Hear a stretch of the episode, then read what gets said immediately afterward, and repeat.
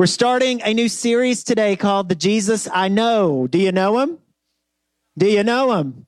All right. I'm excited about this series and I'm excited about where the Lord's going to take us. Over the next several weeks, we're going to have uh, uh, uh, uh some several speakers come and share some experiences and some things that have happened in their life that help them articulate who Jesus is to them. And I'm excited about that. But what my prayer has been for Springhouse and for us is that for, it's been specifically two things. The first thing is this.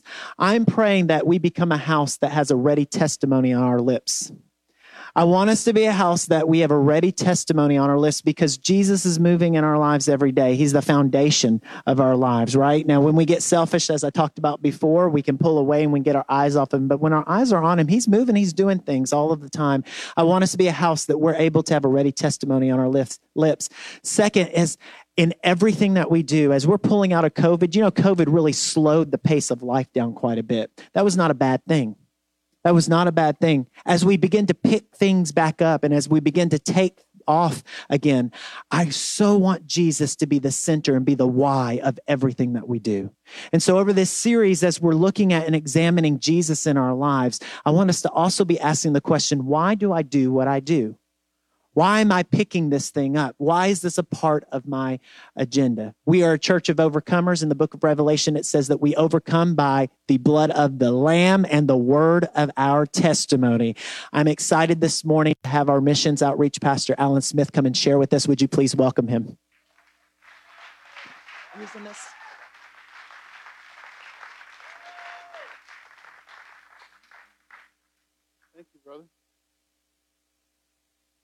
Promise, Connie, I will not mess up your deal. Maybe, kind of. Thank you, Pastor. Good morning. Uh, wow. You women were missed. Welcome home. I'm scared to sit down and I don't know what to do. I'm all like a cat. Just anyway. Well, hey, would that help? I'm used to the head thing. I didn't do that because I like to hold it, and now I'm holding it out here like this. Y'all forgive me. I am going to sit for a minute, I think. So, housekeeping 101, we start back. Thank God COVID is kind of over. Second Sunday at Traditions is today at 3 o'clock for those that can go. We also picked up another uh, senior center, um, the Waterford, just down the street on uh, Cedar Grove. And that is today at 1.30. So if you want to meet me at the Waterford, we're going to sing a couple of hymns, do a devotional, and provide communion for some seniors, and uh, just pray with them and bless them. So meet me there. The sign that had my big picture was wrong. It said 3:30 to 4, so I wanted you to know that's at 3 to 3:30 at Traditions. So here we go. Pastor Kevin sent out the sermon schedule, and I'm pinch hitting today. Really? This should be Pastor Barbie up here today. So imagine curly red hair, the long flowing things like she likes to wear. And um, and Jesus, Jesus, Jesus. I love how she does that. And um, and just imagine it's her doing it, so they'll be much better. So there's that. Let's get that out of the way. There's a lot of pressure leading off, man. I never I like to bat five or six because then we got through the first inning, or if if if if I get to bat in the first inning, we've got runners on, we scored a run, there's no pressure. Man, if you're the leadoff batter, you better get on base. You better get hit by a pitch. Don't anybody throw anything at me. You better walk or you better get on. So, so Pastor Kevin sends the sermon series out and it says the Jesus I know. And there's no scripture references, there's no anything. And I'm like, oh Lord. So then I email him back and I said, kind of, and then I asked him one Tuesday morning staff prayer, what exactly are you wanting? And he said, I want you to tell your testimony. Just share who Jesus is in your life. I'm almost 56. Some of you are older. There's a lot of Jesus in 56 years. At least in my life, I was born and raised in church. I was born in Greenville, South Carolina, because I want to be close to my parents. And and then um, seriously, if I could have been somewhere else, I'd been born in Hawaii. But uh, but but I was I was born in 65 in South Carolina. My family has always been in church. I've got a great grandmother that was born in the 1800s, pastors and, and church runs on both sides of my family. So I didn't know anything but to be in the church. Dedicated at an early age, sang my first solo at three, just, you know, the whole thing. Now, it's my grandfather's church. He died the year before I was born, and my grandmother was pastoring. So, sure, a three year old can sing a solo, but, and it may not have been that great, but I don't even remember what it was. But here we go. Um, we were, we were a family of modest means. We, we were big family on both sides. My father, had, he was one of six siblings. My mom was one of five. Um, I know this isn't politically correct, and I've got till, okay, I can see the clock. Uh, two of my mom's brothers were mentally retarded. I think somebody told me in first service the new phrase is intellectually challenged or something. It was IV or something. So I, I so don't be mad at me. All I know is mentally retarded. So that's what I'll say during the sermon. Perry and Johnny had the mental IQ of about a five, uh, seven and an eight year old between the two. Now, growing up as a kid, that's pretty cool because here's these giant guys, but they're on my mentality level. So, hey, I got big friends. We all lived on about nine acres of land. We co opted about a acre garden. It was my great grandmother and great aunt, my grandmother and Perry and Johnny, then my family. Um, I only had a handful of birthdays parties. Being born in December is kind of ha- hard to have an outdoor party. A little cold, especially in South Carolina and Greenville, upstate. But every once in a while, you'd have a warm summer or a warm, warm winter, warm December, whatever.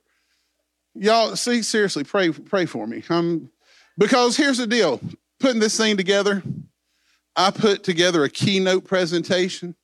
I had about 47 pictures on 36 slides.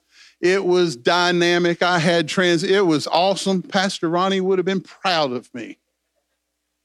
And I was about to hit send on Friday to Pastor Will, so it'd be ready for the thing.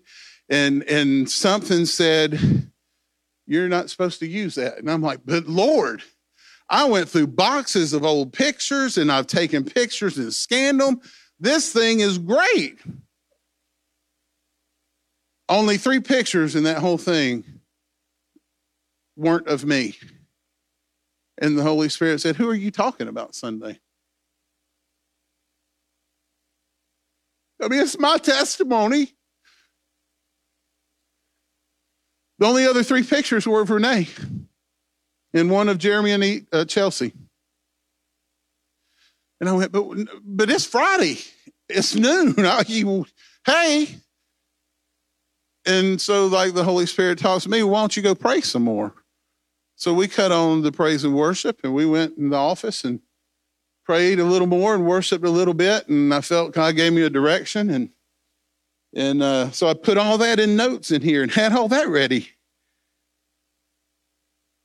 And the wife was gone for the weekend.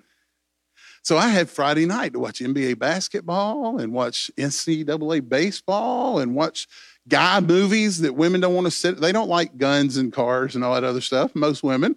So I, I don't go to bed till like 1.30 Saturday morning.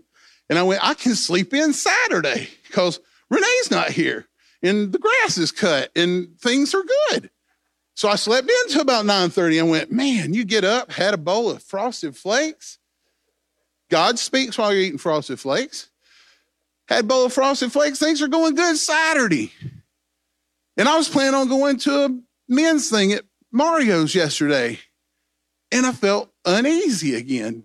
You know, when the Lord gives you a peace and you know it and things are good, you know what it's like when you don't have that peace? You think you, you think you have it, but then there's just something not right. Like a hair in a biscuit. You just something's wrong. It was that feeling. Don't don't tell me you've never been in a Hardee's omelet biscuit and pulled it back and went, man, and you had to put it. Don't tell me that's never happened to you. So I thought that so I'm I'm Saturday and I'm thinking, but I want to go to Mario's because they're playing ping pong. And the Lord said, You're not playing ping pong today because we need to talk about some I could have put 40 or 50 scriptures up today. I want to ask you to put one up and leave it during the service. Go ahead and put Psalm 37 for me. I think it's 23 through 25, preferably in the Holman.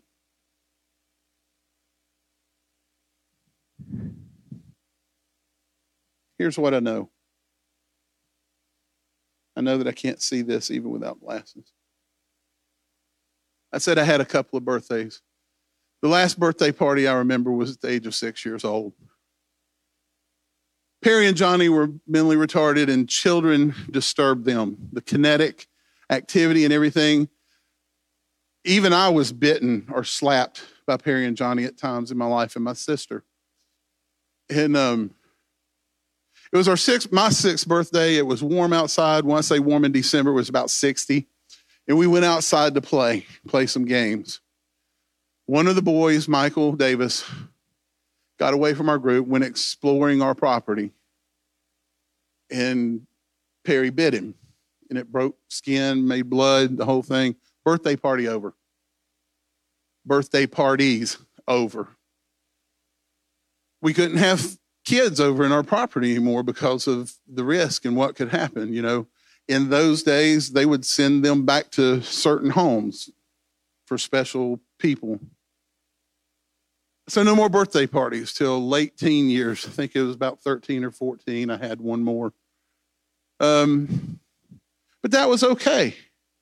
I'm starting school and I'm a very social person, if you don't know that. I like to talk and I may or may not have had to write several papers during my school years for I will not talk during class. I will not make, you know. From the time of seven till about 12, second grade into fifth into fifth grade. Things happened to Perry and Johnny. They were in teen years and they were at a place called Whitten Village, which was a home for mentally retarded and mentally handicapped people. And some things happened to them physically that manifested in my life in those five year windows. And I never told anybody because I was scared that they would get in trouble and be sent back to that home because they would tell stories about the home in their own way. And my grandmother, mother, would tell me stories about why they pulled them out of there. I know this that God, early in my life, was a protector. While there may have been some physical abuse, He protected my emotions and the innocence of my childhood through that that that didn't scar me the way it could have in a lot of ways. Now, it developed and showed up in my life later in relationships with other women and things in my life. But in my childhood, I know that God protected me and He covered me in that time. Kids think their parents are the greatest in the world, most kids up until teenage years a lot of times we as parents do a good job of putting on masks in front of our kids and they don't know the reality of what's going on between mama and daddy. We're happy, everything's great in our life, when in reality it's falling apart. I had no clue that my parents were not happily married. At the age of 12, my mother served separation papers to my father. By the time I was 15, they were divorced. And at the age of 16, because my mother during the separation took my sister, five years younger, and they had moved to Alabama. I lived with my dad for about eight months. The company he was with was going to send him back to Danville, Virginia, the home office. And I said, I will not go with you because I was bound and determined I was going to play football at my high school for the Bulldogs. That was the most important thing in my life at that time. And so at the age of 16, I was living on my own. They call it couch surfing and whatever now. I didn't know that. I would just go and stay at the Davis's house or the Thompson's house or down at the Cantrell's house and just kind of I farmed around. Every once in a while I'd stay at my grandmother's house. Did that till I graduated high school. One of the elders in the church saw that I was going nowhere because my parents weren't there. I was just, you know, all that be said, I graduated with a B average. I just didn't try. He said, I'll pay for your college if you go to a Christian school. Okay. Needs to be an AG school because we were Assemblies of God. Well, I didn't want to go to Southwestern in Texas, too hot, too far. I didn't want to go to Evangel in Missouri because not too hot, but in the winter, too cold. Now, they did have a football team, so I could have walked on and played football, and they had baseball. But I'd been to Southeastern before, before in Lakeland, Florida, and I went, Beach, Tampa Bay, 45 miles. Daytona, hour and 20 minutes. I'm going to Lakeland, play baseball, get my degree, and become a youth pastor. Now, I fell in love the summer of my junior year to a, I thought she was the most prettiest thing in the world. Blonde hair, blue eyes. She has short blonde hair, but I forgave her for it. we dated through junior year and senior year. I went to Florida. Her dad was a traveling salesman, worked for Just for Kids. Some of y'all may not know what that is anymore. It was a kids store. They were based out of Florida, and he came down, and I asked him to dinner because I was going to ask for her hand in marriage, propose at Christmas, at the Christmas break, be engaged through college, then soon as graduated, married, and become youth pastor. Took him out to eat, steak dinner, saved up. I mean, I worked during that semester. Took him out to eat, told him the plan, and he said, You're not marrying my daughter. She's not going to live with a youth pastor. You never make money. You can't provide for my daughter. My da- and gave me why I couldn't marry her. I she was anxiously waiting. A lot of quarters in the hallway, you know, in the dorms. We didn't have cell phones and all that. So when my turn came to call home and talk to her about the night, your dad said no. Well, we'll just all these other plans that we started making. Hard to maintain a relationship from Florida to South Carolina. She eventually moved on. I was heartbroken. I went fine. Meantime, my mom moves back to Tennessee some car plant, some place built a farm, uh, built a car plant on a farm up here. And she said, I can get you on for the summer. You make about $9 an hour, but you got to work nights. Nissan has this program, and here I came. It beat 435 flipping burgers at Wendy's. So I moved to Smyrna, Tennessee in April of 86. Now I determined that I'll find a good church. I'll find a big church because I go into church about four or 500 in Florida. I came up here, I visited Murfreesboro Assembly. They had just had a church split, about 40 people. I came here one time in that building, and there was an old guy preaching who knew that it was his father. But in 86, I came, there were about 30 to 40 people, and I don't think there was anybody in the room under 40. There was a lot of old ladies and some old people and a few grandkids. Never came, never came to that church again. I just couldn't find a church. And I went, I'm only here for the summer. I can pray, do devotionals. I'll have my own relationship with God for three months and go back. This would be cool. Within six weeks, I was lost.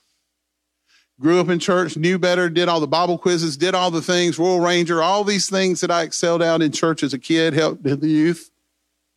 Within five to six weeks, it was why don't you go to Wet Willie's with us over here? There's a bar going toward Murfreesboro off of Murfreesboro Road, just by Nissan. It's been all kinds of things. I think at the time it was the wet spot or Wet Willie's. Just come shoot pool with us. You ain't got to drink. You can still be a church boy. So I went shot pool on Friday mornings after work. Week or two goes by. It was shooting pool and nursing. I can have one beer. I'll nurse one beer. So I nursed one Michelob for two or three hours shooting pool within three months, by the end of the summer, I was full blown alcoholic, heathen, everything that you don't do as a good Christian boy, I was doing. You know, drugs, relationships, the whole thing. I hated the interstate. So the only way I knew to get to party in Nashville was Murfreesboro Road. I'd drive up and down Murfreesboro Road. I'd, I'd shoot pool and get drunk. Friday mornings, go home and sleep it off, take a nap, get up at 2.30, take a shower, get ready, because I was going to Silverados, baby. We, I had the jeans, the boots, the whole thing. We're going to honky tonk and two-step and buy buckets of beer for everybody and dance with all the girls. Every time I'd go, there used to be a place called Starwood, and just past it was a church that had a big red sign, big red cross, and a white dove. And every time I drive past that thing, you talk about – the conviction of the Holy Spirit. To where on Fridays at five o'clock, there used to be KDF and it was weekends party at five. I'd crank that radio up, and every time we passed that church, I'd find a way to play with radio and look to the left hand side of Murfreesboro Road. Three o'clock coming home with my drunken stupor, I'd find a way to play with the radio and look to the right of that street so I didn't have to see that sign.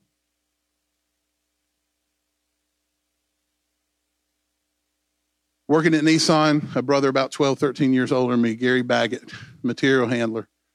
I was a material handler for Fluor Daniel, DMIS. We'd meet, play ping pong, shoot horse, do stuff like that, break in lunchtime. he heard all my stories about my family growing up, Granny, Mama Barfield, the whole thing. Knew all, he knew my life before I became a heathen. So one Monday night, I'm coming in to work and uh, pull up at 2:30 break in the morning, and he said, "Alan Mon," because we had a big friend that was Jamaican, so everybody was Mon. He said, "Alan Mon, what are you doing?" I said, "Oh, I got put on trash aisles, and I got put in uh, the boiler room, and I've got to do paint plant tonight." And he looked at me. and said, "That that's not what I'm asking you." I immediately knew what he was asking me. He just looked right in my soul and he said, What are you doing with your life? And I just broke. And I said, Gary, man, there is no way God will ever forgive me of the stuff I've done in the last two years because I've known better. You know, the scripture about turning away. And, I, and I'm like, Gary, God can, there's just no way. I, I, I mean, I would like to get my life right, but you just don't understand. He'll never forgive me of this. And he looked me dead in the eyes and he said, Brother, he already has.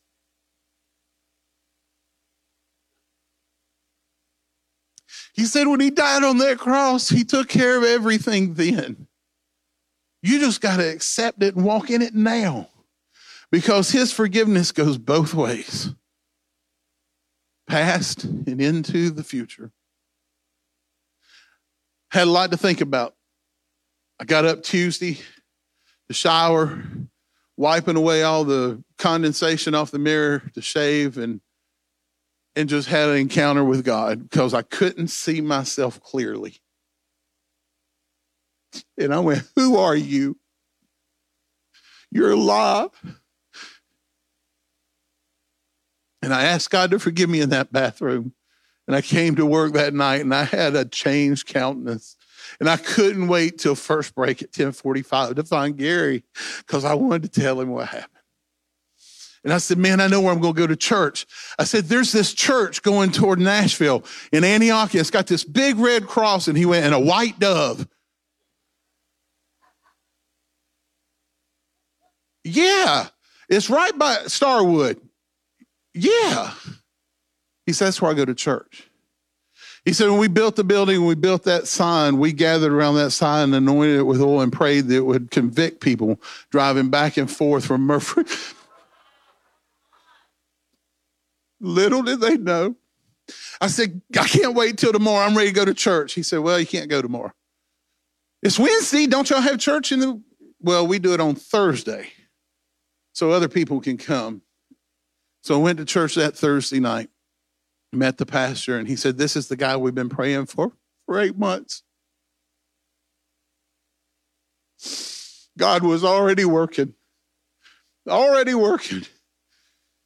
Well, now I'm saved and I'm at the church for a few months. Bad group of people at Nissan. So I talked to the pastor and they hired me on for $10 an hour to clean toilets instead of $13 an hour to work at the Nissan. Sure, that's a good deal. It was because there's not a dollar amount that you can put on being saved and knowing who you are and being in the right family and getting out of the darkness and walking in the light. I'm 22 now, going on 23, and I'm ready to be married. I want a wife. And I made a list. Don't judge me. 11 spiritual things and 10 physical things. There, hey, hey, hey, there were 11 spiritual things. And they were very specific. She had to be a worshiper. She had to love God more than me. She had to, you know, there were all kinds of spiritual things there. Physical things. She needed to be long blonde hair, beautiful blue eyes, and a great smile. Body was in there too, tan, all that other stuff. But it was blonde hair, blue eyes, and a great smile. I proceeded, I was working at the church. Everybody knew me.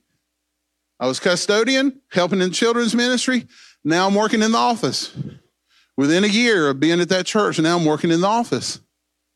I began to date at the age of 22. I dated every single girl. We were a church of about 500 at the time. I dated every girl between the age of 18 and 28 one time. Because I told God, I want to know. I'm going to ask them out. If they'll go out with me, great. We're going to go out. But I want to know if it's her. Had to be 30 some odd women I dated within that year. Once. We're in the choir, choir rows back then, so you can't see your bodies. I'm a tenor, second row in the middle. We're dismissing after offertory, going up the side ramp to go hang our robes out and come back in and fill in the sanctuary. As we're walking out, I noticed a blonde headed girl, five or six in front of me, that was in the alto section. And I leaned back to my friend Danny Knight and I said, Danny, who's the new girl? He, I dated them all. Who's the new girl? He said, Rena, Renee, something. She's, but she's not new. She's been coming to church for about three or four months or longer, maybe. She's been in the choir for three months. No, she hasn't. Yeah, I'm uh, pretty sure. We go to the room to hang up the robes. I'm an S. She went to the same room, took my robe off, reached around her to grab the hanger from the S. And with only I could do, now I wasn't this big. I was 245. I was a good looking guy back then. And all I could do is went, Hi there, I'm Alan Smith. And these beautiful blonde eyes turned around and went, I know, my name's Renee. And I went, Well, hi, Renee. And she hung her robe up. And I said, The singles group are going out after church to Shoney's if you want to go. We're going to Bell Road. Well, sure, I'd love to. I dated her best friend. She's got a story to tell you. You dated my best friend and not me? We go to Shoney's, not a date.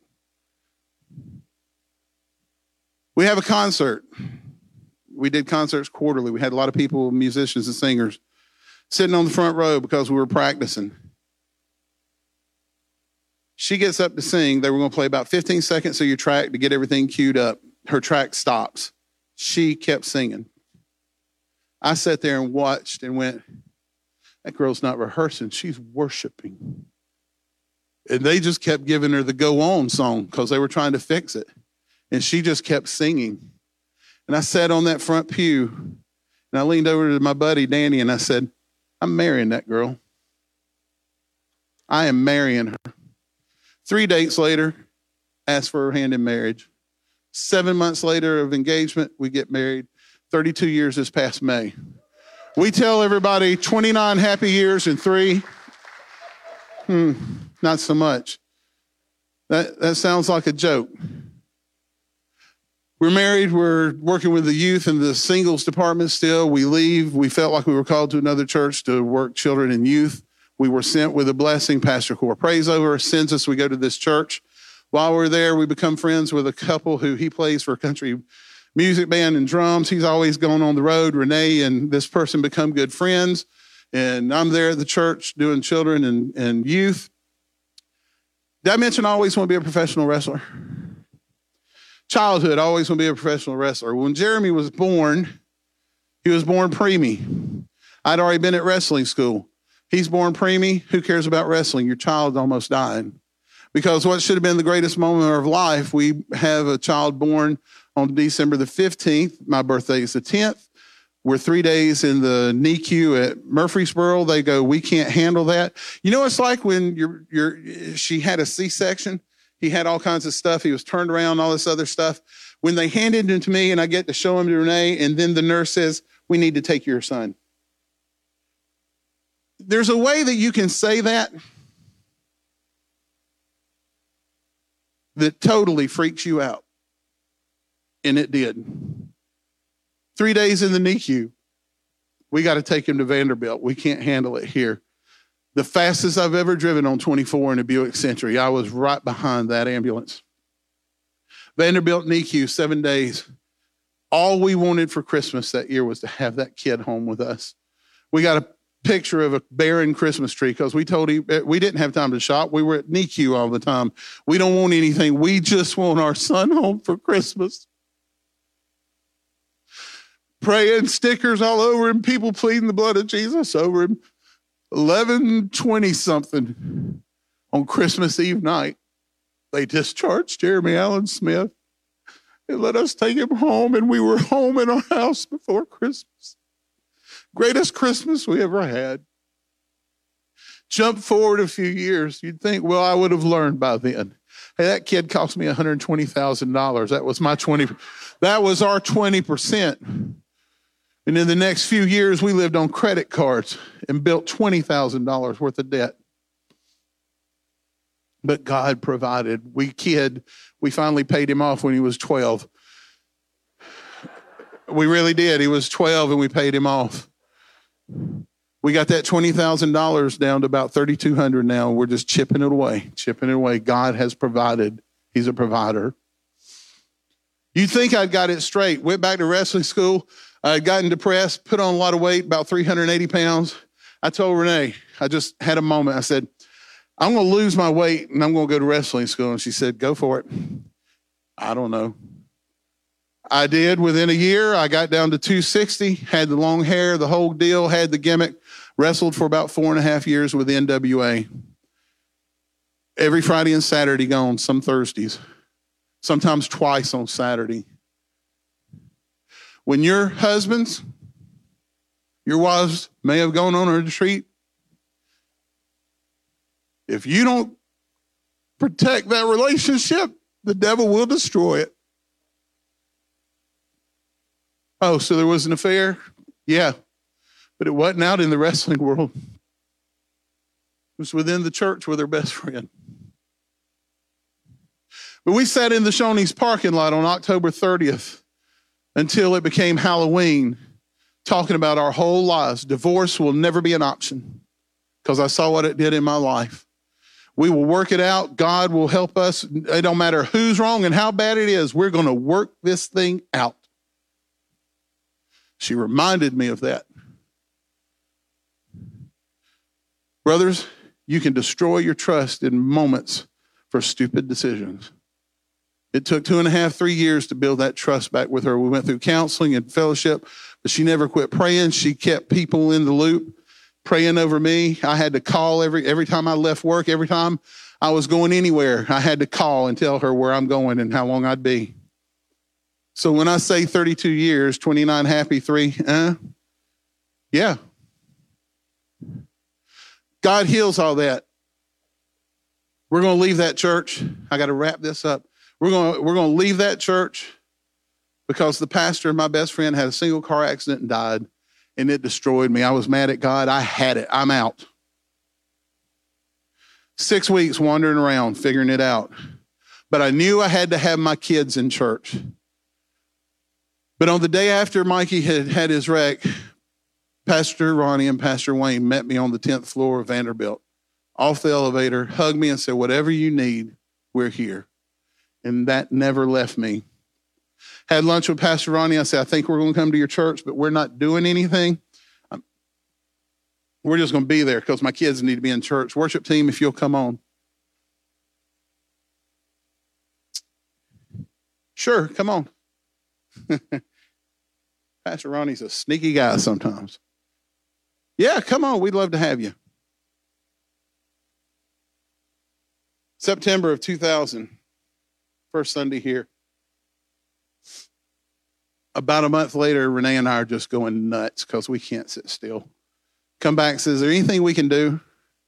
He said, Margaret needs three and four year old Sunday school teachers. Got it. For next two years, we taught three and four year olds. Then we got in praise and worship. Then taught fourth, fifth grade Sunday school, and we've kind of been in everything that you can get into at this church because God is faithful. God is faithful. Here's what I know this is who God and Jesus has been to me. A man's steps are established by the Lord, and he takes pleasure in his way. Though he falls, he'll not be overwhelmed because the Lord holds his hand. I've been young, and now I am older. Yet I've not seen the righteous abandoned or his children begging for bread. I don't know if you've suffered abuse, domestic or physical. I don't know if you're a product of divorce. Here you go, Johnny. I don't know if you've been involved in an affair.